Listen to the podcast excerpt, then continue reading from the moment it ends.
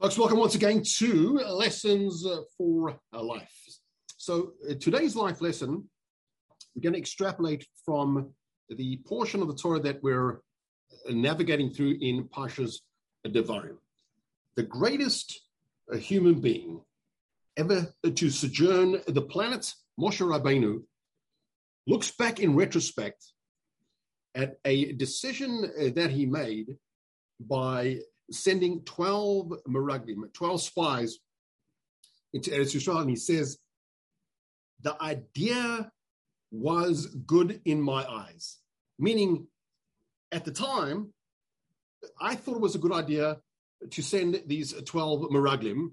The clear connotation being, as I look back, it was a terrible decision.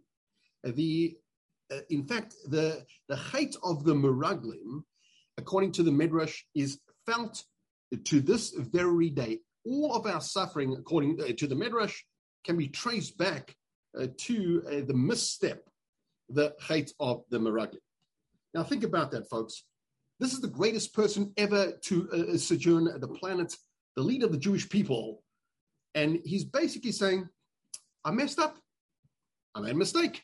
I can see now in retrospect, it wasn't the right decision.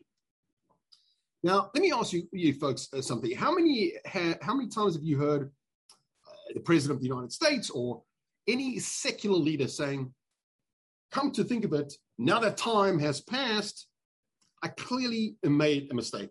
I erred uh, in judgment." It doesn't happen. Why does it not happen? Because there's a misunderstanding. There's an erroneous notion that the world talks about, and that is somehow, if you admit your mistakes, if you admit uh, that you have erred, that's a sign of weakness. That makes you vulnerable. That makes you less of a person. Uh, so Chazal say there is nothing further from the truth. In fact, it's the exact opposite. Uh, people who admit uh, that they have erred, uh, that there has been a, a misstep, not only inculcate further self respect, but people uh, look at such a person with much more respect and no longer see a person like that as a fraud. They see them as authentic, sincere, real, and most importantly, they are pursuing the pursuit of truth. So, my friends, I think today's life lesson is as follows. Notwithstanding what the secular world says about don't show vulnerability, don't admit mistakes, keep in mind the Parsha of Devarim, that there's nothing further from the truth. If a person recognizes, acknowledges uh, they have erred, it's a it brings shalom into the equation. Shalom, my friends, is uh, one of Hakadosh Baruch Hu's name. It'll only bring bracha.